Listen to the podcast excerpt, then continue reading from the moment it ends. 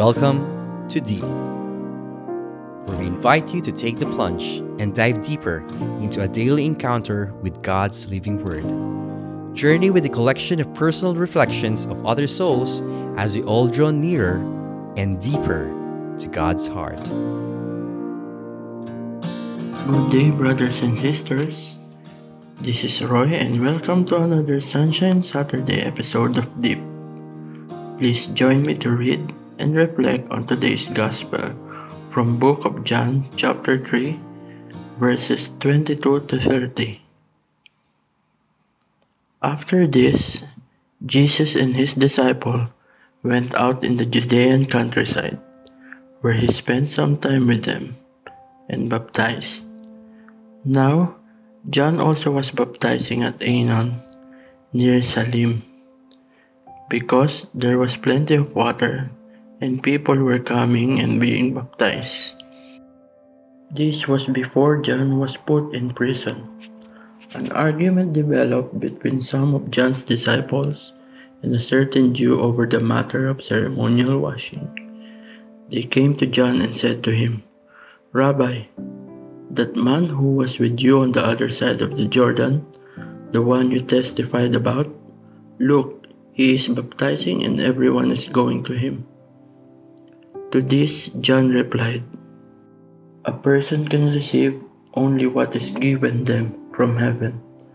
You yourselves can testify that I said, I am not the Messiah, but I am sent ahead of him. The bride belongs to the bridegroom. The friend who attends the bridegroom waits and listens for him and is full of joy when he hears the bridegroom's voice. That joy is mine and it is now complete. He must become greater, and I must become less. The word of the Lord. Thanks be to God. I remember a statement that I read somewhere saying that Imagine how great are the things that we can do if we will not think of to whom the credits will be given. Natural sa ating mga tao na gawin lamang yung mga bagay na maaari tayong mag-benefit. Kagaya na lang sa trabaho natin. Sometimes we are not giving 100% of our effort finishing a task that we know na hindi naman sa atin mapupunta ang credit. There are a lot of this kind of things lalo na sa construction industry na kinabibilangan ko. But come to think of it, if we will not put into our head the credits and the praises that we feel we deserve, doing the things that we must do, for sure we can do greater things. That was what John the Baptist did.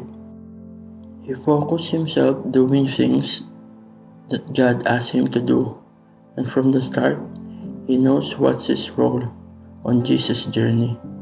He paved the way for Jesus' greater mission of evangelization and salvation.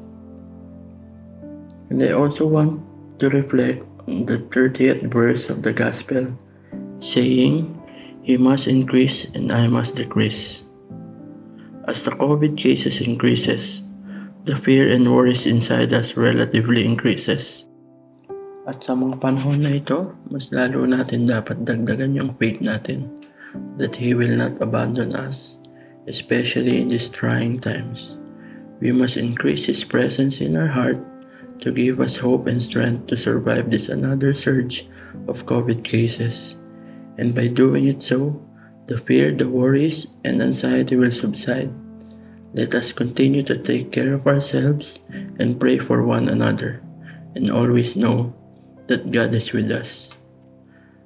Thank you for listening, and see you on the next episode of Deep